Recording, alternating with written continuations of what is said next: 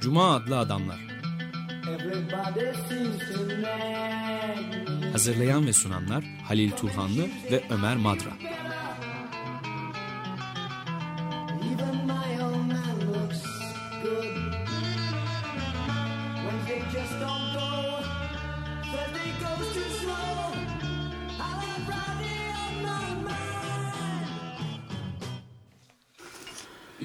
Masa da alçakmış hoşuma gitti. Öbür taraf böyle çeneme geliyordu. Ses kontrolü Merhaba. Girdik bile yayına. Biz açık radyo ha. Evet İhsan Bilgin'le beraber hoş geldin. E, merhaba Halil diyecektim ama Ee, Ben merhabayı Tamam. alayım ve ben de hoş geldiniz diyeyim Sayın Profesör İhsan Bilgin'e. İhsan Bilgin radyomuzun zaten en eski destekçilerinden hatta kurucularından sayılır. Sayılır çünkü bir gün hiç unutmam 90'ların başı bir otobüse binmiştim Ankara'dan İstanbul'a gelmek üzere. Bir ön sırada sen oturuyordun. Yani Ömer'den bahsediyorum. Ve ne haber deyince ya bir projem var dedi. Nedir dedim. Şeyi anlattı bu açık radyo bir radyo kurmak istiyorum dedi. Adı yoktu daha o zaman. Öyle bir anlattı ki Hemen dönünce kur dedim yani bu kadar iyi anlatılan bir şey müthiş olur. Önce bana radyo reklamı yaptı. Çünkü işte herkes herhalde öyle diyor. Ya bu televizyon çağında radyoyu kim dinler falan. Önce onu yaptıktan sonra tabii kendi radyo yaptığı ve alternatif bir grubun yapacağı radyonun normal bir radyodan da ne kadar farklı olacağını anlattı ve ben döner dönmez kur dedim. Zaten bana benim dememe de ihtiyacı yoktu. Zaten gazını almış kuracaktı. Ben dur desem bile kuracaktı. Hiç, benim de zaten öyle bir niyetim de yoktu. Zaten beni dinleyecek hali de yok neyse. Sonra kurdu ve o gün anlattı. Bazen böyle şeyler oluyor. Büyük bir sürpriz oldu. O gün anlattığı şeyi yaptı. Genellikle öyle olmaz. İnsanlar hayallerini anlatır. Sonra yapılan şeye bakılır. İlk söylenenle hiçbir alakası olmaz. Burada birkaç kere birkaç başka olayda da şahit olduğum gibi başta söylendiği gibi aynen oldu ki bu büyük mucizelerden biri. Bütün bu ekibi bir kere daha bu vesileyle kutlamak lazım. Yani şu gezi olaylarında bir kere daha bu tescil edildi. Daha önce böyle bir buna benzer bir deprem dalgası olmuştu. Kesintisiz yayın. Fakat bir farkı vardı. Bunu uzun uzun düşündüm. Yani deprem sonuçta başımıza gelen bir şeydi. Yani insanların bir şey yapamadığı bir şeydi. O yüzden yani oturup beklendiği ve ancak dikkatli olun programları yapıldığı şey işte inşaat reklamları yapıldı bol bol yani hani bol bol işte demirinize bet- betonunuza dikkat edin falan. Çok da doğruydu ama bu sefer doğrudan doğruya insanların başlattığı bir başlattığı ve sürdürdüğü bir eylem. Üstelik sadece insanların başlatıp sürdürdüğü değil insanların bu başlayıp süren başka insanların bu olayı vahşice durdurmaya çalıştıkları bir mesele olduğu için yoruma özellikle ihtiyacı vardı. Yani doğa olayları karşısındaki yorum da tabii işte yeryüzünün katmanları, yarıkları, çatlakları falan bu da ilginç belki ama yani karşı karşıya olan insanların ve yan yana olan insanların ilişkilerinin anlatılması ve haberlerinin verilmesi için daha uygun bir mecra diye düşündüm. Yani depremdense inşallah başımıza depremler değil geziler gelir hep. Evet e, yani sen de çok e, teşekkür ederiz bu arkadaşlar adına da bu güzel sözlerin için. E, Estağfurullah. Burası yaptıktan sonra güzel söz etmek kolay. Önemli olan yapmak. Yani yapılmış bir şeyi Ama övmek kolek, kolektif Muhakkak. tamamen kolektif. Yani muhakkak. Yani başka türlü böyle iş olmaz zaten. olamıyor evet. öyle bir büyük kahramanımız olsaydı zaten hani radyodan fazla şeyler beklerdik. yine de bekleyebiliriz ama radyo bile yet, yet- bile demeyelim. Radyo yetiyor. Başka bu işlerle uğraşmayıp yeniden sakın uzak diyarlara gitmeyin de öyle. Evet. e, Peki. Belki ben bu gündemi saptıran bir şey yapmış oldum. Biz Böyle konumuza- saptırmaya can kurban. Ayrıca biraz önce e, Cuma adlı Adamlar programını da dinlediğini söylüyordun. Bari onu Zevkle. da e, adı, adından başlayarak Adını bir kere ilk duyduğum anda ya dedim bu kadar güzel isim konur. Çünkü ilk duyduğum an dediğim bir an oldu ama birkaç hafta denk geldim. Tabii cuma öğlen de dinlemek kolay değil. Biraz tesadüfen denk geldim. İşte okulda, evde, şurada, burada falan. Ondan sonra ne yaptığınızı anladım. Yani dinleyince anladım. Orada ilk programda biraz da anlatılmıştı ama ya dedim bu yaptıkları işe bu kadar güzel isim konur. Zaten Açık Radyo'da şahane bir isimdi. bu da Halil'in e, Evet. bul- buluşudur şüphesiz. Zaten o kadar büyük bir zevkle konuşuyor ki konuşulan kitaplar ve konular hakkında ben şahsen tanışma fırsatı bulamamıştım. Ne kadar tutkulu bir adam diye böyle düşünmüştüm. Hatta sesini de çok sevdiğim Tanıl Bora'ya benzetip oradan da bir başka sempati doğrusu duymuştum. Neyse bugüneymiş. Kısmet. Evet. Burası Çok, Çok teşekkürler. değil, Neyse. Peki ben teşekkür ediyorum. Davet için sağ olun. Şimdi e, Henri Lefebvre'nin bir kitabından çıkacağız ama ona bu kitaba bağlı değiliz. E, Kent e, Sel Devrim kitabın başlığı. Oradan Gezi'ye geleceğiz. Taksim Gezi'ye bağlantıda kurmak hiç de zor değil aslında. E, Lefebvre e, tahayyülün hayata geçirildiği alanlar diyor şehirler için. Şehirle Ütopya arasında çok sıkı bir bağ var herhalde. Siz katılıyor musunuz bu görüşe? Şehirle Ütopya'nın arasındaki ba- o bağ olduğu kadar şehirle o Ütopya'nın bastırılışı arasında da ciddi bir bağ var. Demin bastırılmamış bir Ütopya'dan bahs- bahsetme fırsatı bulduk Açık Radyo dolayısıyla. Ama onu sürpriz olarak nitelememin nedeniyle bir Ütopyalar mezarlığı olma, olması aynı zamanda kentlerin. İnsanlar çok şey düşünüyorlar ama bunların çoğunu tabii ki yapamıyorlar. Yapamadan şeyde kalıyor, havaya uçuşup gidiyor. İşte dünyanın bütün var ya sizin meşhur kainatın bütün sesleri o kısık sesler arasına katılarak o düşünceler böyle nereye gidiyorsa gidiyor işte uzayın bir yerlerine. Dolayısıyla sadece bu değil yani tersi de doğru. Bu kadar iyimser değil her şey. Sadece karamsar değilse de. Evet isterseniz oradan başlayalım. Yani o kitap bugün iki kitabımız var galiba. Bu bu kitapla girersek önce esas galiba bu kitap. Evet. Değil bu mi kitap. bugün? Kentsel devrim. Kentsel devrim üzerine Henri Lefebvre. kentlerin oluşumu üzerine. Burada bir ayrım yapıyor e, Lefebvre. Politik, politik şehirle ticaret şehri. Politik şehir olarak e, hiyerarşinin olduğu bir şehir ama politik şehir. başkentler mesela Ankara, Evet o bir politik şehir olabilir. Fakat e, Londra, Washington Lefebvre'nin verdiği örnekler, e, örnek antik Yunan'da Atina politik şehir. E, aynı zamanda kültür şehri, felsefenin de geliştiği bir şehir. Onun karşısında da ticari şehirlerini koyuyor. E, politik şehirler ticareti kendi dışlarında tuttuklarını söylüyor ve Pire'yi de ticari şehri olarak söylüyor. Şimdi Agora'da e, yani fikir alışverişlerinin olduğu yerlerde forumlara mal alışverişinin sokulmadığını e, belirtiyor ve ticaret şehirlerinin orta çağ sonlarından itibaren egemen olduğunu, şehirlerin daha çok hatta olduğunu. başından diyelim.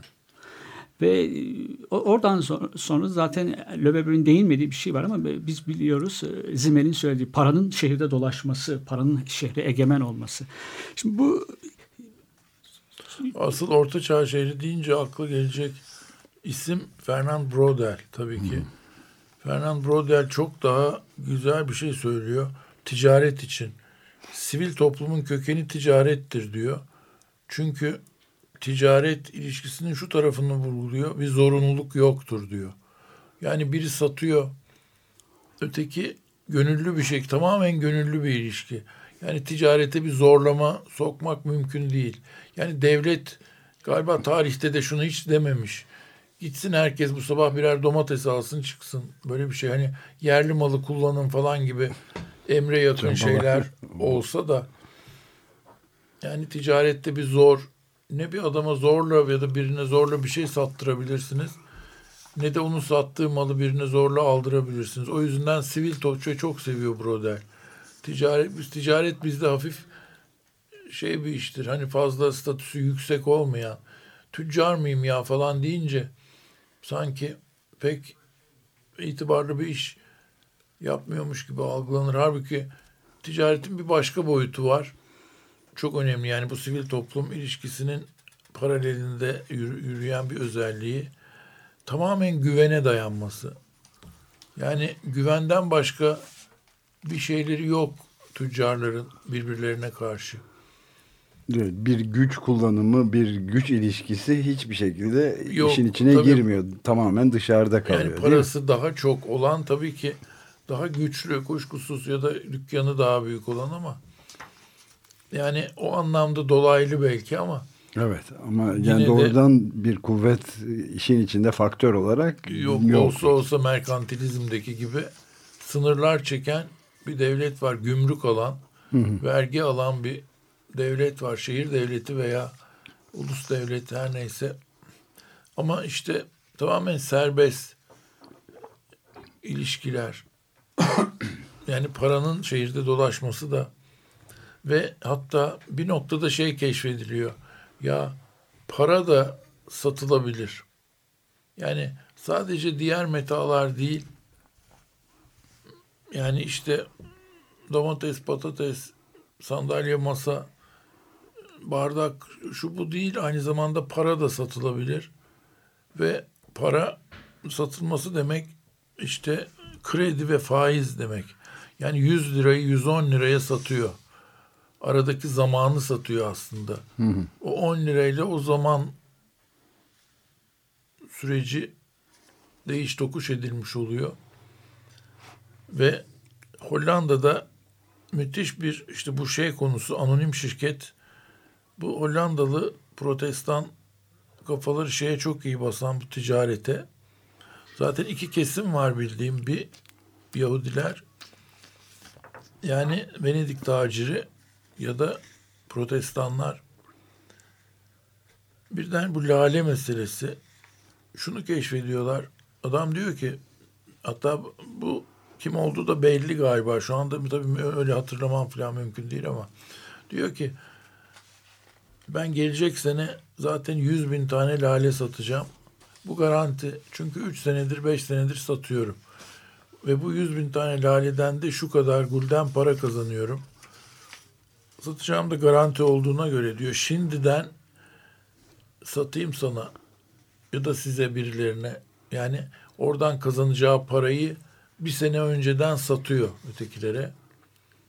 Bir hisse veriyor şirketinden. Yani zamanı satıyor aslında. Bir sene sonraki lale satışını satıyor. Bu lale çılgınlığı adı veriliyor. Sonra tabii bunu bu sihirbazlık millet lale yetiştirince çok zengin olunduğu gibi bir yanlış vehime kapılıyor ve e, hiçbir zaman satılamayacak dünyanın en bol lale üretimi gerçekleşiyor. Bunun bir başka yan ürünü de bizde lale devri olarak Türk baroğu ya da Osmanlı baroğu devreye giriyor. Yani kapitalizm aslında bir buluşlar çağı Peki ben bu arada ufak bir parantez açabilir Pardon miyim? ben böyle gazladım E, gidiyorum. ama. Estağfurullah. Yani bu e, senin e, laleler üzerinden verdiğin bu zamanı satın alma şeyi e, bugün e, çeşitli gelişkin piyasalarda, borsalarda gördüğümüz o futures dedikleri yani zaten gelecekte gelmesi e, öngörülen gelirlerin satışına dayalı bir sihirbazlığı da aynı zamanda içermiyor mu? Bu konulardan çok anlamam ben ama. Valla ben de ancak işte şehri filan ilgilen mekanı ilgilendirdiği kadarını anlıyorum. Yoksa ben de bir kapitalizm uzmanı değilim.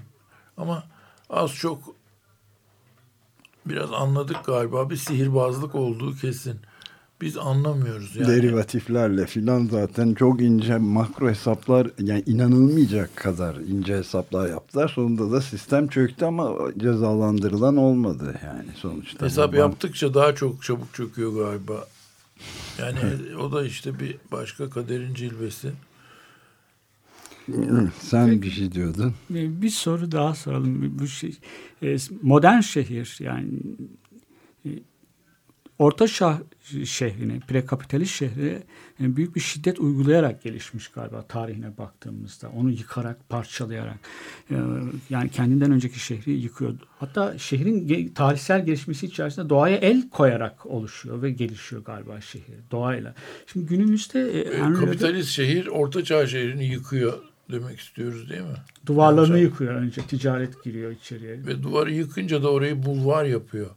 Viyana'daki Ringstraße. Bütün şehrin kale du- duvarlarını yıkıyor. O kadar çok moloz çıkıyor ki o molozu gömerek çok geniş bütün çünkü duvar dediğimiz şey öyle ince bir duvar değil.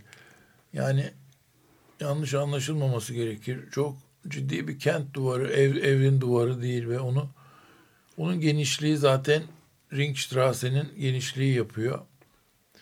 Ya bunun gibi bütün şehirler Viyana çok belirgin bir örnek. Yani nerede şimdi Almancasını vereceğim sadece. Graben hendek filan demek.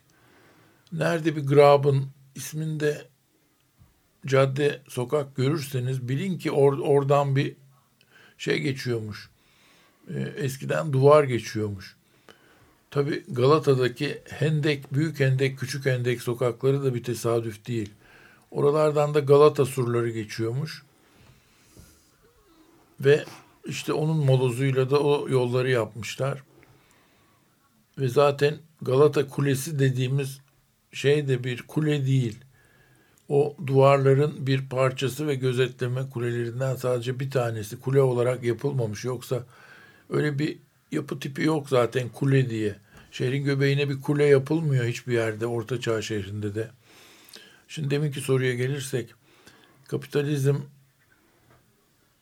ya da 19. yüzyıl sonrası şehri diyelim. Yani sanayi kapitalizmi çünkü daha öncesine yine Brodel ticaret kapitalizmi diyor. Sanayi kapitalizminin şehirleri ortaçağ şehirlerine tamamen sadece duvarlarını değil şehrin tamamını neredeyse yıkıyor. Bunun en sert ve bilinen örneği ve geniş çaplı olanı Paris. Osman denen 3. Napolyon'un valisi. 3. Napolyon deyince de biraz Kenan Evren'i düşünmemiz lazım. Biraz Fransa'daki tarih şeyi oynadığı rol Fransa siyasi tarihinde sanırım ona benzetiliyor ve işte onun valisi adama da şey iş düşüyor. Bütün büyük bir şehir Paris.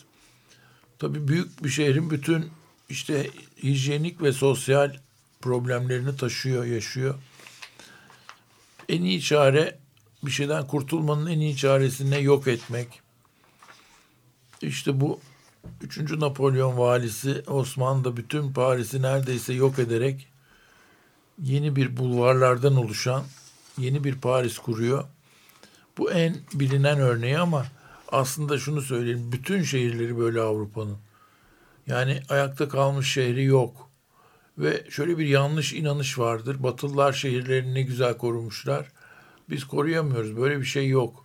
Çok önemli Yani bir bizim nokta. koruyamadığımız kesin de yani orada da öyle bir şey yok. Bütün büyük bir vahşet yani tarihi aslında kapitalizm tarihi şehirler açısından bir istisna var buna. O da İtalya.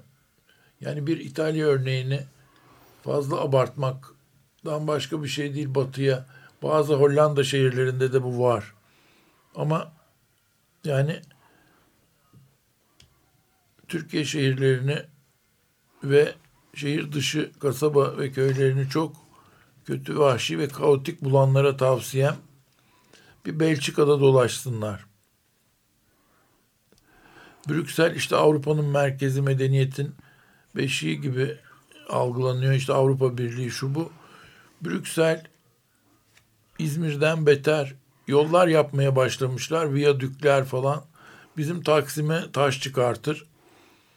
Yarım kalmış. Öyle bırakmışlar mesela. Öyle duruyor. Bir şey İzmir'de vardı böyle sahilde. Bir ara neyse onları yıkıp viyadükleri yerine doğru dürüst bir döşeme yaptılar. Ben onu görünce artık İzmir kapandı benim için. Bir daha buraya gelmeyeceğim demiştim de. Oradakiler ya oradaki işte İzmir Mimarlar Odası'nın davetiyle giderdik hep. Ya bu en güzel ve rahat severek geldiğim davetlerden biriydi. Artık ben buraya gelmeyeceğim diyeceğim kadar kötüydü. Yani Brüksel işte böyle bir şehir. Bütün köyler, kasabalar darmadağınık. Buna mukabil tam dibindeki bizim aynı şey zannettiğimiz Hollanda da o kadar müthiş bir planlama geleneği var ki. Yani arabayla giderken otoyolda sağdaki soldaki büyük otlakların üstündeki ineklerin bile oraya birisi tarafından yerleştirilmiş olduğu izlenimi doğuyor. Yani inekler bile tesadüfen bir yerde durmuyor ve üstündeki beneklere göre birisi tarafından böyle hani temel tasarım dersinde nesnelerin yerleştirildiği gibi sanki yerleştirilmiş gibi ve bunları biz aynı Benelux diye işte hepsi sanki aynı şeyin dünyanın parçasıymış gibi görüyoruz ama Belçika'da dolaşınca insanın morali düzeliyor doğrusu. Evet, ya peki bir ufacık parantez daha e, İtalya istisna dedin yani Toskana işte Floransa, Siena filan gibi şehirler mi kastediliyor? Korun tırnak içinde korunma açısından. Ya sadece onlar değil. Tabii ki onlar onlar bir dünya harikası da hadi onları bir Venedik filan onları bir paranteze alalım. Evet. Şunu söyleyeyim. Neyse çok yakında gitme ve Toskana'da bir tatil yapma şansım oldu. Böyle işte bu rahatsızlık rağmen yapabildim. Çok da moralim düzeldi. Ve şunu bir kere daha gördüm. Ya bir tane şimdi çiftlikler Toskana dediğimiz yer bütün şarap bağları ve her şarap bağının bir kenarında bir çiftlik var. Yani oranın işte o bağı işleten adam bir hem evi hem yanında çalışan kahyasının filan kaldığı Ailesine. bir küçük de lokanta ailesinin falan. Ondan sonra ve ya bir tane ya ne işi var bu binanın diyeceğiniz bir tane bina yok. Bir tane yok yani şaka gibi. O paketi olduğu gibi alıp oradaki o çiftlik dediğim birkaç binadan oluşan kompleksi alıp Roma'nın göbeğine koysanız ya da Floransa'nın şey olmaz. Yani nedir bu demezsiniz. O kadar özenli. Aynı sıva, aynı taş, aynı çatı. Evet. Yani öyle yamuk yumuk. Yani şey dedim hatta yanımdaki arkadaşlara. Ya bir tane yerde hani devrilmek üzere olan kedileri veya köpekler için konmuş bir süt kabı veya su kabı bile yok. Hani kedi geçerken ayağa çarpacak da dö- dökülüp ya yani temizlikten bahsetmiyorum. Hani böyle insanın gözünü ya nedir bu diyeceğiniz bir tane bir tane sopa bile yok ortalıkta yani. Ya Türkiye'de bina demek bir felaket demek. O hale geldi ki zaten. Yani özellikle deprem sonrası bir bina düşmanlığı başladı. Bu da çok saçma bir şey. Onu da bu arada söyleyeyim. Mesela betonlaşma denen saçma sapan laf. Yani beton dediğimiz çağdaş şehirleri yapan bütün hani şurada oturabiliyorsak bu programı yapıyorsak bu mikrofon kadar betona da bir şey borçluyuz. İşte akşamları bir odaya girip sıcakta yatabiliyorsak beton olmasa bu olmayacaktı. Müthiş bir bu çağın buluşuna böyle bir hakaret betonlaşmanın sadece kötü bir şey anlamına gelmesi hani yeşil ne kadar iyi bir şeyse ya da ağaç beton da başımızın felaketi haline geldi. Halbuki yani İtalya'da o beton nedeniyle bütün dünya saatlerce uçup sırf orada aval aval etrafa bakmaya gidiyor yani. Başka da bir şey yok zaten. Tamam resim de var, heykel de var ama asıl İtalya'nın sattığı şey şehir. Ve aynı sıva bütün aynı sıva zaten bütün onu da bir yere yazmıştım. Bütün ülkenin büyüsü sıvasında. Yani öyle bir sıva ki o. Bütün sıvacılar aynı sıvayı yapıyor. Köyde de yapıyor, Roma'da da yapıyor, Venedik'te de yapıyor. Hiçbir şey yok. Hani şuranınki iyi, buranınki kötü, şu usta iyi de bu kötü, usta kötü diye bir şey de yok. Yani sokaktan geçen adama mala verseniz neredeyse yapacak aynı şeyi. Gibi müthiş bir evet İtalya'da sanırım İtalyan kapitalizminin geç gelişmesiyle de ilgili bu. Yani o ilk atağı yapan işte adalar gibi Britanya adaları gibi Kuzey Avrupa veya Ren kıyısı gibi atak yapamamış İtalya Yarımadası yapamadığı için de şehirleri de yıkamamış. Şehirleri, köyleri yıkamamış. Yıkamadığı gibi o eski inşai gelenekleri de yok edememiş. Edemeyince de onlar hem kalmış hem de yeniden ürediklerinde, yeniden yapıldıklarında yine öyle şeyler yapılmaya devam edilmiş. Ve bunun tabi faydası ne? Bir, oralarda yaşamanın zevkli olması. İki, bütün dünya demin dediğim gibi işi gücü bırakıp dünyanın parasını ödeyerek çoluk çocuk şeylere dolup uçaklara böyle 15-20 saatler yaparak yollar yaparak pe- perişan bir halde uçuyorlar. Da İtalya'da işte bir havaalanına zor bela inip kötü bir servisle yani havaalanlarındaki servis Türkiye'yi arartır nitelikte. Ama onu görmeye gidiyorlar yani. Gidip iniyorlar ve epeyce pahalı otel paraları ödeyerek orada kalıp yaptıkları bir şey de yok. İşte güzel bir yemek yiyorlar. Sabah öğlen, öğlen akşam.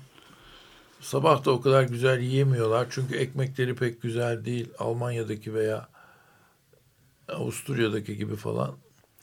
Neyse işte o yemekleri yiyip sonra sokaklarda ben demin aval aval dedim. Amaçsız işte malum bu sizin programda da çok geçmiştir bu aylaklık, Aylaklık, meseleleri. evet. Bu işte aylaklıkın zirvesi. İş güç yok. Şortlarla. Hatta bazen şeye çok kızıyorum. Ve biz mesela İtalya'ya gittiğimizde hani sokaklarına Floransa'ya sık gittim. Böyle düdük gibi şortlarla filan ortada dolaşan turistlerden de hoşlanmıyorum. Kendim de öyle şeyler giymiyorum. Yani genelde giyerim de hani biraz insanın üstüne başına dikkat etmesi gerektiğini düşünüyorum böyle.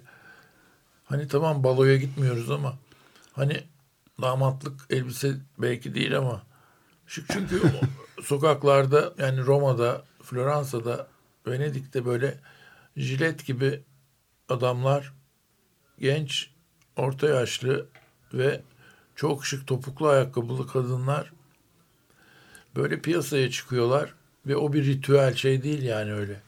Yani şehri tamamlayan bir unsur hani bu işte hiç dilencisi yok bilmem ne anlamında değil. Tabii fakiri çok.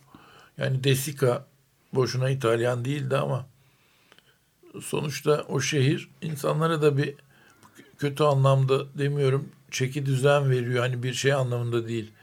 İnsanları hizaya getiriyor gibi değil de e, biraz daha yakışıklı olmak gerekiyor doğrusu o şehirlerde. Evet. Böyle süfli bir şekilde ellerde fotoğraf makinesi milleti dizmiş çoluğu çocuğu bir eserin önüne fotoğraf çek- çekilmek biraz sakil duruyor doğrusu. Şimdi Bir buraya ara verelim mi? Nasıl Evet. istersen. ben dinleyeyim şimdi bir soruyu böyle uzatarak cevapladık. Ama e, Yeni soru olur ve kitaplara Evet, zaten evet. dönmemiz lazım herhalde. İhsan Bilgi'yi de dinlemeye doyum olmuyor değil mi? Sağ olasın vallahi herkes öyle düşünür inşallah.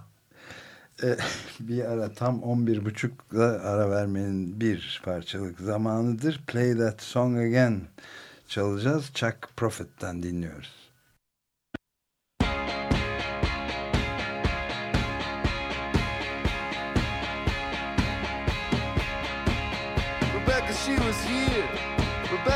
She gone. Rebecca got a nasty streak, seven miles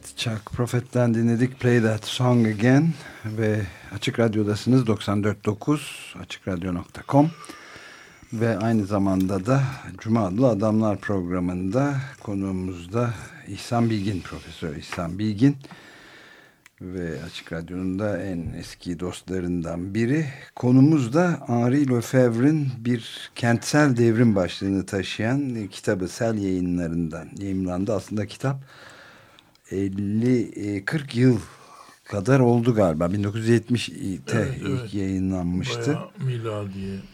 Ee, ama Sel yayınları... Paris'in dönüştüğü yıllarda aslında kaleme almış.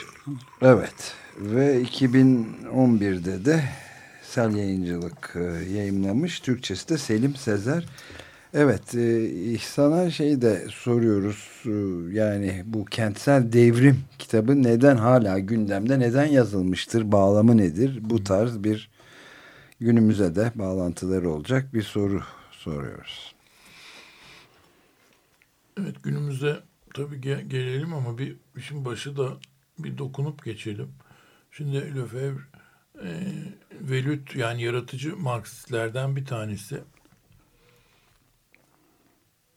Şimdi şunu da itiraf etmeliyim. Yani bu kitabını ben de bilmiyordum. Yani yeni bu yayınlandıktan sonra Türkçesi okuma fırsatım oldu. Ama yani Lefebvre'nin geneli hakkında bilgi. Şimdi bu adam bir Marksist Fransız Komünist Partisi üyesi ve Fransız Komünist Partisi şeyden çıktıktan sonra yani Sovyetler Birliği'nin güdümünde ve onun çizgileri doğrultusunda hareket eden bir şeyden çıktıktan sonra kendi düşünüp taşınmaya artık düşünme taşınma fırsatı da doğmuş oluyor bu vesileyle. Çünkü en kötü şey düşünmek Stalin zamanlarında falan malum. Evet. Ve ona yani onu yapanları affetmiyorlar. Her şeyi affederler de o asla olmaz. Şimdi bu adam bunu da düşünüp taşınmak için kendine şöyle bir yol buluyor. Ya mekan. Bakıyor ki Marksizmin Marksizmde mekan diye bir şey yok. Ki çok haklı. Yani Marksizm aslında çok iddialı bir düşünce ve ideoloji. Bütün dünyayı değiştirip yeniden kurmak gibi ciddi bir iddiası var ve bu basit bir ütopya gibi değil. Bütün dünyayı birleştirip işte bütün dünya işçilerini birleştirip bütün dünyanı alt üst etmek gibi maalesef Stalin tarafından tarihe gömülmüş de olsa ve gelecek kuşakları bu umuttan mahrum da etse evet Stalin bu umudu bu kapsamlı ve en azından 1970'lere kadar 80'lere diyelim kadar bütün dünyaya umut vermiş ve yani belki ileride iyi bir şey olur diye onları eyleme geçirmeye motive etmiş böyle önemli bir geleneği tarihe gömerek bütün ge- gelecek kuşaklardan önemli bir şey çalmış oluyor ve sadece Rusya'da değil bütün dünyada. Evet, Lefebvre de buradan kendine bir mekana yönelik bir dünya yaratmaya çalışıyor. Çalışıyor çünkü Marksizm malum tarihsel maddecilik özü bu işin ve adından da belli olduğu yani tarihsel lafından da belli. Yani mekansal maddecilik değil, tarihsel maddecilik. Dolayısıyla mekanla ilgili bir şeyi yok. Bir tasarrufu, bir düşüncesi oradan geçmiyor diyelim. Evet. Ee, yani Marx'ın hiçbir Marx'ın ve Marksizmin üretildiği Marx Engels çizgisinin ya da hatta Lenin'i de katalım. Yani birçok yenilikler herkes yapıyor ama şey yok. Yani mesela Marx'ta da mekan bir tek fabrika betimlendiği zaman vardır malum. İşte artı değer şu bu onları anlatırken gözümüzün önüne bir fabrika mekanı iyi kötü pek de iyi değil aslında kötü diyelim. Bazen gelir ama bunun dışında Marx'ın da şehir lafı bile neredeyse geçmez yani. Ve bu adam da ya diyor bu böyle olmaz. Bu kadar iddialı ve kapsamlı bir şey bütün dünyayı değiştirecek ama mekandan haberi yok. E kalkıp da Kant'a gidecek hali yok. En iyisi ben bu işi üstleneyim. Neyimiz eksik? Hafif hafif bir özgürlük şeyi de esmiş. Bu işlere girişiyor. Sonra tam hikayesini bilmiyorum ama bir grupla beraber Durumcularla birlikte. durumcularla bir sonunda atılıyor hatta. Situasyonistlerle, evet. Situasyonistlerle evet. Yanlış da bir seçim değil bu ve temel noktayı şuradan yakalıyor. Aslında bu kitap ilk kitabı imiş ve şey net bir şekilde gözüküyor adamın nasıl debelendiği. Yani her yere girip çıkıyor. Şuradan yakalayayım, buradan yakalayayım. Şimdi son lafı da baştan söyleyeyim. Aslında başarısız oluyor. Yani kitap arıyor tarıyor ama bir şey bulduğu da yok sonunda. Bunu da hani okumamış izleyicilere sonunda hayal kırıklığına uğramasınlar diye şimdiden söyleyelim, rahat edelim. Yani ilk cümlesinde daha müthiş bir vaatte bulunuyor. Size şunu ispatlayacağım diyor. Ama onu ispatlamadığı gibi başka hiçbir şey de ispatlamış olmuyor. Ve yani gizli emeli, burada çok açık söylemediği gizli emeli Marksizme, Marksizme mekanı katma şeyini de pek yapamıyor ama şunu yapıyor ve asıl eseri ben okuyamadım. Çok karmaşık ve zor okunur olduğunu söyler Fransızca bilenler. İşte mekanın üretimi kitabının da esası sanıyorum buydu. Şimdi dolayısıyla Marksizm bu alanı boş bıraktığı için şöyle görülmüş yani maddeci bir mekan teorisi yapamadığı için Marksizm en azından ilk kuşağında şeye dönüşmüş iş. Yani bir kap olarak görülmüş mekan. Evet, üretim ilişkileri, üretici güçler, işte sömürü sınıflar şu bu. Bunların hepsi bir yerde oluyor. Tabii havada şeyde olmuyor. Uzayda, boşlukta olmuyor. Bir yerde oluyor. bir yere basıyoruz. İşte bir takım binalar, bir takım sokaklar, fabrikalar vesaire. Yani bir kap olarak görülmüş. Bu adam bir kere şunu söylüyor. Yani Marx'ın büyük buluşunun ilişki olduğunu söylüyor. Yani her şeyi bir ilişki olarak görüyor. Marx sermayeyi de bir ilişki olarak görüyor malum. Yani sermaye kapitalistle işçi sınıfının, kapitalist sınıfla işçi sınıfının arasındaki ilişki demek aslında. Oradan türeyen bir şey Marx için. Ama bu mekana geldi mi iş şehre, kente ya da başka işte kıra, bayıra ya da köye geldi mi büyük bir sessizlik yok bir şey susuluyor orada. Bu arada bir şey sorayım. Ee, Mesela çok e, yani diyalektik materyalizm yani materyalizmin temelini oluşturdu Marksizmde. Bu çok önemli bir mesele çünkü mesela e, yani biraz önce sözünü ettiğin işte o yok edilememiş İtalyan şehirlerinde insanların başka türlü giyinmek zorunda bir Bir de, çeşit evet. ritüele bile zorlandığı yakışıklı ve güzel de görmek, insanlar evet. yakışıyor yani. Evet. Aynı şeyi ben burada yeni mekanımıza geçtiğimiz zaman bizzat bu stüdyolarda da Kravat takmaya başlamadınız inşallah. hayır ama sesimiz değişti. Çünkü mesela bu yuvarlak masa bizim çok uzun yıllardan beri hayalini kurduğumuz bir şeydi.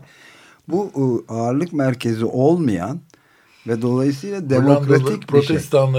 Protestanların polder dediği şey. Öyle mi? Evet polder diyorlar. Şöyleymiş polder kelimesi Datça'da ayakları ıslatmak demekmiş. Hmm, Yani onlar işte hep denizden toprak kazandıkları için. evet. Tabii o kazanılan toprakların nasıl kullanılacağı ve paylaşılacağı, dağılacağı büyük bir müzakere konusu. Burada da yani hiç kimsenin bir ağırlığı olmuyor. Bu çok insanın sesine bile yansıyor. İyi bir yani materyalist bir yani ben kendi payıma Doğru, daha iyi program yaptığımızı düşünüyorum yani. Kral Arthur ve yuvarlak şöyle. Aynen öyle. Dolayısıyla yani şunu demek istiyorlarmış bu yuvarlak masaya polder demekle bunu bize böyle muazzam bir filozof edasıyla bir protestan çakı gibi bir Hollandalı bir anlatmıştı böyle ağzı açık dinlemiştik. Bir kent seminerine gittik adam bunu anlattı bize. Böyle grup halinde öğrenciler falan topluca gittik. Biz kent yani Amsterdam'ın yeniden inşasını dinlemeye gittik. Adam bize bir Polder anlattı. polder anlattı ve gerçekten de şehir şehir yapan oydu o şehri. Amsterdam dünyanın en güzel üretilmiş şehirlerinden biridir. Ve yani şunu demek istiyorlar. Uzlaşamazsak o zaman ayaklar ıslanır. Evet. Yani su basar orayı ya da Evet, su suyun basar. içinde kalırız. Yani onun için ayakları ıslatmamakla müzakere ve anlaşma hani şeyin de esası sivil toplumun Esası çok ilginç evet. esası dolayısıyla yani ayakları ıslatmamakla uzlaşmak aynı şey. Uzlaşamadığın anda ayakları ve hep beraber ıslanıyor. Beraber bu tek bir kurtuluş yok. Peki e, Lefebvre dönecek olursak bu bu bu çıkıştan nereye gelebiliyoruz? Yani Ben bir, se- bir sözü var Lefebvre'nin. E, kent e, gerilimlerin alanıdır. diyor. Her zaman Karmaşanın ve gerilmenin. Evet, her zaman yenilenen bir Zaten varlık. Jane, Jane Jacobs da onu söylüyor asıl söylediği. Kar, örgütlü karmaşa. Evet. Bu ikisi de önemli. Yani sadece karmaşa değil, sadece örgüt de değil. Yani bir düzenden ibaret değil ama bir kaostan ibaret de değil. Bazen bazılarımızın zannettiği gibi. Devamlı kenti kaos ve metropolü kaos zannedenler de oluyor aramızda. Kent biraz da demokrasinin mekanı olduğu için gerilimlerin mekanı değil mi? Ben Tabii, bunu tabii, aynen. okuduğumda e, John Steinbeck'in San Francisco için söylediği bir sözü hatırladım. Orada benim kavgalarımın şekli diyor. Grevlerin olduğu şey. San Francisco için bunu söylüyor ama pek Monterey için bunu söylemiyor. Sardalya Sokağı'nın yazdığı yer için söylemiyor. Keza şey Emma Goldman Chicago için. E, hayatımın en güzel kavgalarını o şehirde verdim. Yani şey demokrasinin e, mekanı aynı zamanda şey beğenelim ya da beğenmeyelim. Biraz o da orada- uzlaşma demek. Yani Evet. Bu kadar farklılık uzlaşmadan bir arada duramaz. Yani uzlaşma ille masa başında pazarlık değil. Yani göz terbiyesi de uzlaşma. Yani gö- görür görmez bizden farklı olduğumuz olduğu belli birine tahammül ediyoruz. Çok o da bize önemli. ediyor. Yani bu ille de masa başında gel anlaşalım, el sıkışalım. Yani deminki ticaret meselesi gibi değil. Ticaret olmadan da yani varoluşumuz bir şey zaten. Farklılığa tahammül ancak kentte olabilen bir şey. Evet Lefebvre dönür, dönersek tabii şunu yapıyor Lefebvre. Kent, her, hal, her halükarda mekanı verili bir kap olarak değil, üretilen bir şey olarak e, sun, sunuyor. Yani sonunda o şeye varıyor. Yani olsa olsa çıkış buradan olur diye ve çok haklı. Yani maalesef kitapta orayı çok yeterince vurgulamıyor ve mesela ben hani öğrencilerime verdiğimde bunu şeyden emin olamıyorum. Yani bu vurguyu yeterli derecede buradan edinebileceklerine emin olamıyorum ama oldukça da basit ve hızlı okunabilen bir kitap olmasına rağmen maalesef ama asıl o yüzden de sanıyorum öpür asıl kitabının adı Mekanın Üretimi.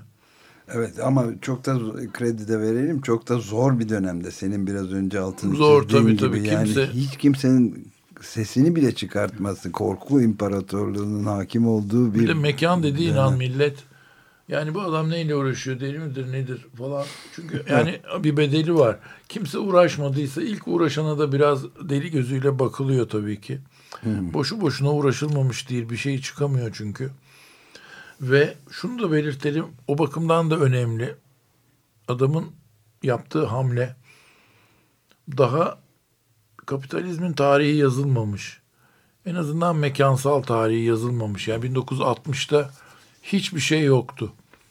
Evet. Hiç ve yani biz mesela okulda derslerde falan hiç yani modern çağ denince kapitalizm denince şu gösterilirdi derslerde falan. Bir dünya fuarının yapıldığı o dev çelik cam kristal palas işte kapitalizm bunu yaptı gibilerinden bir Eyfel Kulesi çok güzel. Hakikaten daha önce yapılamayacak şeyler. Birkaç köprü, büyük açıklık geçmiş köprüler ki Roma yüzyıllar önce o açıklıkları taşla geçmiş. Ne ki o ta- taşla geçilen yeri demirle geçmeyi büyük bir şey gibi Marifet. gözü görünürdü. Halbuki peki kardeşim o sırada şehirlerde ne oluyordu? Millet nerede yaşıyordu ve o yaşadığı yerler nasıl üretiliyordu? Müteahhit kimdi? Usta kimdi? Parayı kim veriyordu falan bunların hiçbiri yoktu. Bakın bu şey hani belki bunu hani ben çünkü doktoramı bu şeyde yaptım. Yani bu alanı merak ettim tabii ki 70'lerde Marksist paradigmalar içinde yetiştiğimiz için. Peki tamam da kardeşim bu mekanda ne oluyor bu iş? E, güzel. Köprü yapmış, kristal parası yapmış da. Peki işçi evlerini kim yaptı? Burjuva evlerini kim yaptı ve nasıl yaptı? Bu işten kim kar etti, kim zarar etti? Siyaseti nasıl oldu? Bunun kavgası ne oldu? Nasıl bir sınıf mücadelesinin ürünüydü? Bilirsin Engels ile Proudhon'un bir çekişmesi var. Kira meselesi. Kira bir artı değer midir, değil midir gibi naif bir tartışma. Engels değildir diyor. Artı değer buluşuna inceliğine sahip çıkmak için Proudhon da kafayı gözü yarıp işte daha kolayına geliyor. Tamam bu da artı değer. Hani işçi orada da sömürülüyor olmuş oluyor artı değer olunca. Ve kolayına geliyor. Hayır öyle çünkü hakikaten sömürülmüyor da zor bir hayat yaşıyor o kirayı ödeyemiyor falan. Orada haklı ama bunun yani sömürü dediği zaman sömürünün teknik inceliği de yok olmuş oluyor. O çok özel koşullar. Adam üç cilt yazdı onun için. Öyle kolay sömürü deyip geçemezsin diye Engels adamla boğuşuyor. Ama bu benim de bildiğim biz de böyle talebeliğimizde onun adı da konut sorunu diye bir kitapla çıkmıştı. Ha işte tamam bizim mesleğe ilişkin bir bir Engels kitabı nihayet bulduk diye alıp okuyup büyük bir hayal kırıklığıyla kapatmıştık defteri. Yani artı değer olup olmadığı üzerine bir tartışmadan fazlasını bekliyorduk. Sonra ben doktoramı yapmaya başladığım zaman 1980'lerde gördüm ki ve bu işin kaynağını da buldum, kaynaklarını. Britanya'da kimdir, hangi kürsüdür, Almanya'da hangi kürsüdür bunları bulduk. Şeylerine kadar nüfuz ettim. Yani girdim içlerinde çalıştım da ve sonunda anladık ki inşaat kapitalizmi diye bir şey var. Sonradan çıkan bir kitabın başlığıyla Building Kapitalizm. Evet, inşaat kapitalizmi. Yani işte tesisatlar nasıl yapıldı? Evler, iş yerleri, sokaklar, kaldırımlar bir nasıl üretildi, iki neye benziyordu? Hangi şehir öbür şehire benziyordu da hangi yöreninki nasıldı? Tıpkı eski dönemler gibi yöreler var falan. Anladık ki bu yani Lefebvre bu kitabı yazdığı zaman bu tarih yok daha düşünün ki. Hiçbir şey yok. Büyük bir sessizlik.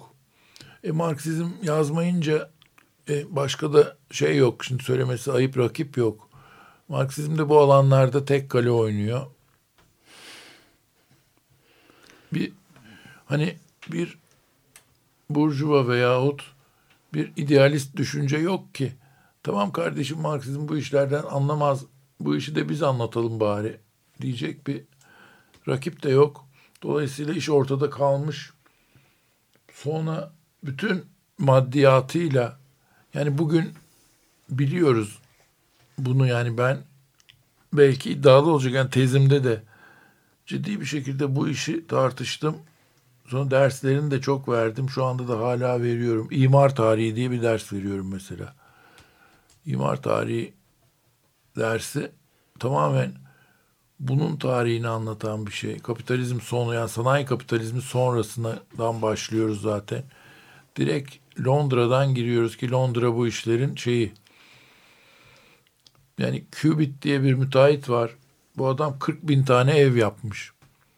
Ve heykeli var evet. Heykeli var yani adamın. Yani Chelsea semti civarında heykeli var. Yani müteahhitin heykeli dikilir mi? Dikiliyor işte. Hem de hani Londra'da dikilir mi? Tabii dikilir. E 40 bin ev yaparsan, bütün batı, batı Londra'yı yaparsan, hem de o kadar güzel yaparsan, Evet. bir standart yani o şey değil. Bugün birkaç milyon sterline satılabiliyor onun iyi yerindeki bir ev. Yani tabii ki iyi yerindeki. Evet. Belki e, yani 3-4 dakikamız kaldı Ali. Bir şey söyleyecektim ben. Bir türlü sana soru bile sordurmadım Yok, ben. e, ederim. E, İhsan Hoca'nın, Galiba asıl ben sordurmadım yani. İhsan Hoca'nın pardon e, ben de rastladığım bir şey var. Tabii, Gezi. Parkı ile ilgili çarpıcı ve En azından bir, bir gezi parkı diyelim. Diyelim. evet. Hiç lafı geçmeden çok Sözünüzü ayıp oldu. esirgememişsiniz. Rüküş demişsiniz. Daha başka şeyler de söylemişsiniz. Bir de bizim için tekrarlar mısınız? Neden rüküş? Bir de ben Hangisi Dün- şey mi? Gezi Parkı bir de ben şey dün Galata Köprüsü'nü geçmek zorunda kaldım. Cağaloğlu'na giderken bir de orada bir köprü yapılmış galiba. Kuleye benzer bir şeyler var. Garip garip çelik halatlarla tutturulmuş. Felaket. O da çok Evet. kötü bir şey. Yani en az Gezi Parkı kadar üzerine durulması gereken bir şey. Yani Onun ben Gezi yakın- Parkı'na rüküş demedim de yerine yapmadıkları, yapmaya çalıştıkları. evet, Evet, Proje evet, için. onu tabii. Ha, tabii tabii tabii. tabii. Proje Yoksa için. Gezi, Gezi Parkı gayet asaletle tasarlanmış bir barok park. İstanbul'da da galiba tek örnek böyle tasarlanmış bir bahçe. Çünkü bu Lefebvre'nin aç- açtığı yoldan, bu mekanın üretimi yolundan gidilen son noktada şu. Yani doğa da doğa değildir. Doğa da üretilir. İşte parklar mesela. Evet. Şehirlerdeki parklar. Dizilen ağaçlar. Şimdi şunu söyleyeyim. Dolmabahçe yolu Dolmabahçe yoluna dikilmiş olan ağaçlar yani orası böyle bir gölge bulvardır biliyorsunuz. O tabii ki oraya saray yapıldığı için onlar dikilmiş ve o bir tasarım. Yani şey değil tabii ki o ağaçlar böyle hadi şurada büyüyelim burası güzel Tesadüfen dememişler. değil tabii ya da o ağaçlar duruyormuş da sarayı en iyisi bunların önüne yapalım dememişler. Saray bitince saray duvarına paralel gayet güzel ağaçları dikmişler ve biz hala onun altından gidiyoruz. Bunun çok örneği var. İşte demin Brüksel dedik. Brüksel'i Brüksel ve Belçika'yı Belçika yapan Kral Leopold 19. yüzyılda bu da bir şey 3. Napolyon'un bir başkası gitmiş Kongo'yu satın almış adam. Bakmış ki sömürge kendisine düşmüyor. Sömürgeler İngiltere, Hollanda, Portekiz, şu bu İspanya paylaşılmış. E, sömürgesiz de adam sayılmıyorsun Avrupa'da. Kongo'yu gitmiş parasını verip almış adam. Şimdi bu adam uzağa bir yere bir saray yaptırmış Brüksel'in. Yani uzak dediğim bugün uzak değil ama o gün için uzak bir yerine bir saray yaptırmış. Sonra o saraydan şehrin tam eski şehrin merkezinin kenarında bir yine bir Çankaya gibi bir devlet mahallesi yaptırmış. Orada bir de kilise var yeni yapılmış. Tam da Brüksel'e böyle yukarıdan bakıyor. Oraya kadar bir yol çekmiş dümdüz. Aynı bizim işte o şey gibi Dolmabahçe bulvarı gibi bütün ağaçları dikmiş kenarlarını da bir farklı olarak yeşillendirmiş orman gibi bizim kuzey orman hani şimdi yıkılacak kesilecek şey Evet, üçüncü yapılırken. köprü, evet. Üçüncü köprünün kurbanı olacak orman gibi yaptırmış. Dolayısıyla dizayna bakın. Uzaktaki bir saraya giden bir yol her tarafı ağaç ve hatta orman demesek de koru diyebileceğimiz bir şekilde. Yani bu yaptırdığı saray bir mimari proje ise bu yolda en az onun kadar proje ki başı değil bu işin daha orta çağda geç orta çağda barokta esas bu iş başlıyor. Fransızlar ve İtalyanlar farklı üsluplarla uzak doğuda da Japonya bu işleri gayet bazen de abartarak özellikle Fransız baroğu Evet. Peki topçu kışlası meselesi artık kapanıyor galiba şeyden dolayı ama Umuyorum bu işten de kurtulursak. Demin inşaat kapitalizmi diyorduk. Bilmiyorum dünyada başka örneği var mı ben bilmiyorum ama resmen Türkiye'nin en çok oy almış bildiğim kadarıyla tabi bu radyo bu işleri çok daha iyi şimdi hafızasından çıkarabilir. Türkiye'nin en çok oy almış, Türkiye'nin kaderini belki en derinden değiştirmiş dev bir iktidar 10 senelik ağır bir top gibi bir iktidar resmen inşaattan gidiyor. evet. Yani ironinin büyüğü olsa. çok şaka bu belki ama yani önce tutturdular büyük cami yapacağız diye oraya buraya yapıyorlar, saçıyorlar. Büyük camiyi de şehrin dışına işte bir Ataşehir midir nedir oraya yaptılar. Bir de tutturdular şeyin tepesine yapacağız diye. İlle Çamlıca'nın. tut, bu aradılar tabii tepe lazım. Sü- Süleyman Tepe'ye yaptırmış. E, tepe orada pe- tepe kalmadı. Her tepeye yapılmış çünkü tarihi yarımadada. O zaman daha da yüksek Çamlıca var. İşte radyo antenlerinin olduğu. Onları şöyle ittirip herhalde oraya bir camiyi yine yapacak, çakacaklar yeni kuşağın şeyiyle, terimiyle. Ama galiba Ve o de- oldu. O oldu sonra tutturdu o uyduruk rüküş dediğim kışlayı yani kışlanın kendisi rüküş zaten. zaten evet. Hani onu yapmak zaten bir rüküşlük de yeniden yapmak ama Rüküşlük kare. yani zamanında da o yık yani bu yüzden yıkılması meşruymuş demiyorum. O da büyük bir sakarlık ama Evet. yani onu yapacağım diye tutturup, tutturup koca iktidarı 10 senelik iktidar üstelik bu kadar çok şey yapıp Türkiye'nin kaderini değiştirmişken hadi o da yetmedi karakol yapacağım diye tutturdu bu sefer. Yani bin bir güçlükle ve herkesin bütün Türkiye'nin takdirini alarak inşa ettiği barışı hangi binaya ter, şey yapılır ki bir o barış?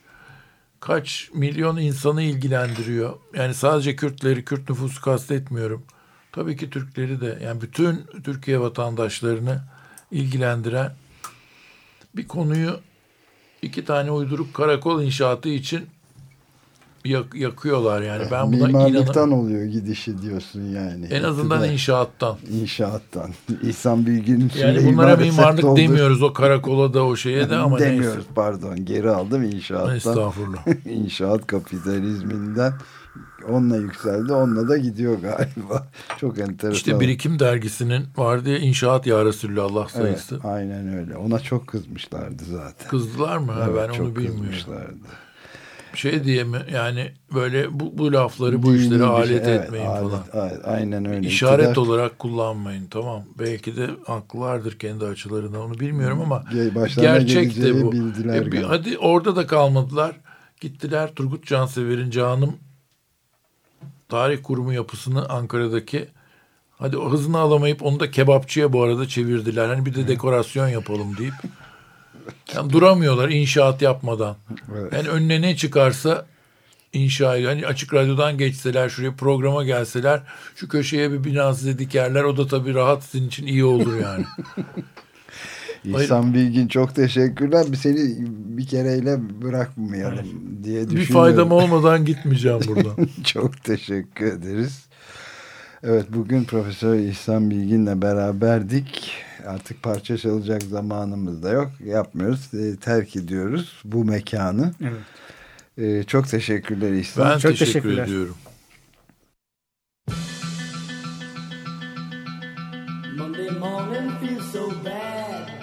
Cuma adlı adamlar. Hazırlayan ve sunanlar Halil Turhanlı ve Ömer Madra.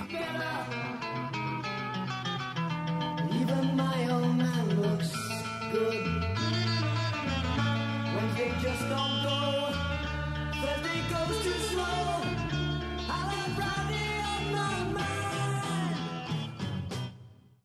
Açık Radyo program destekçisi olun.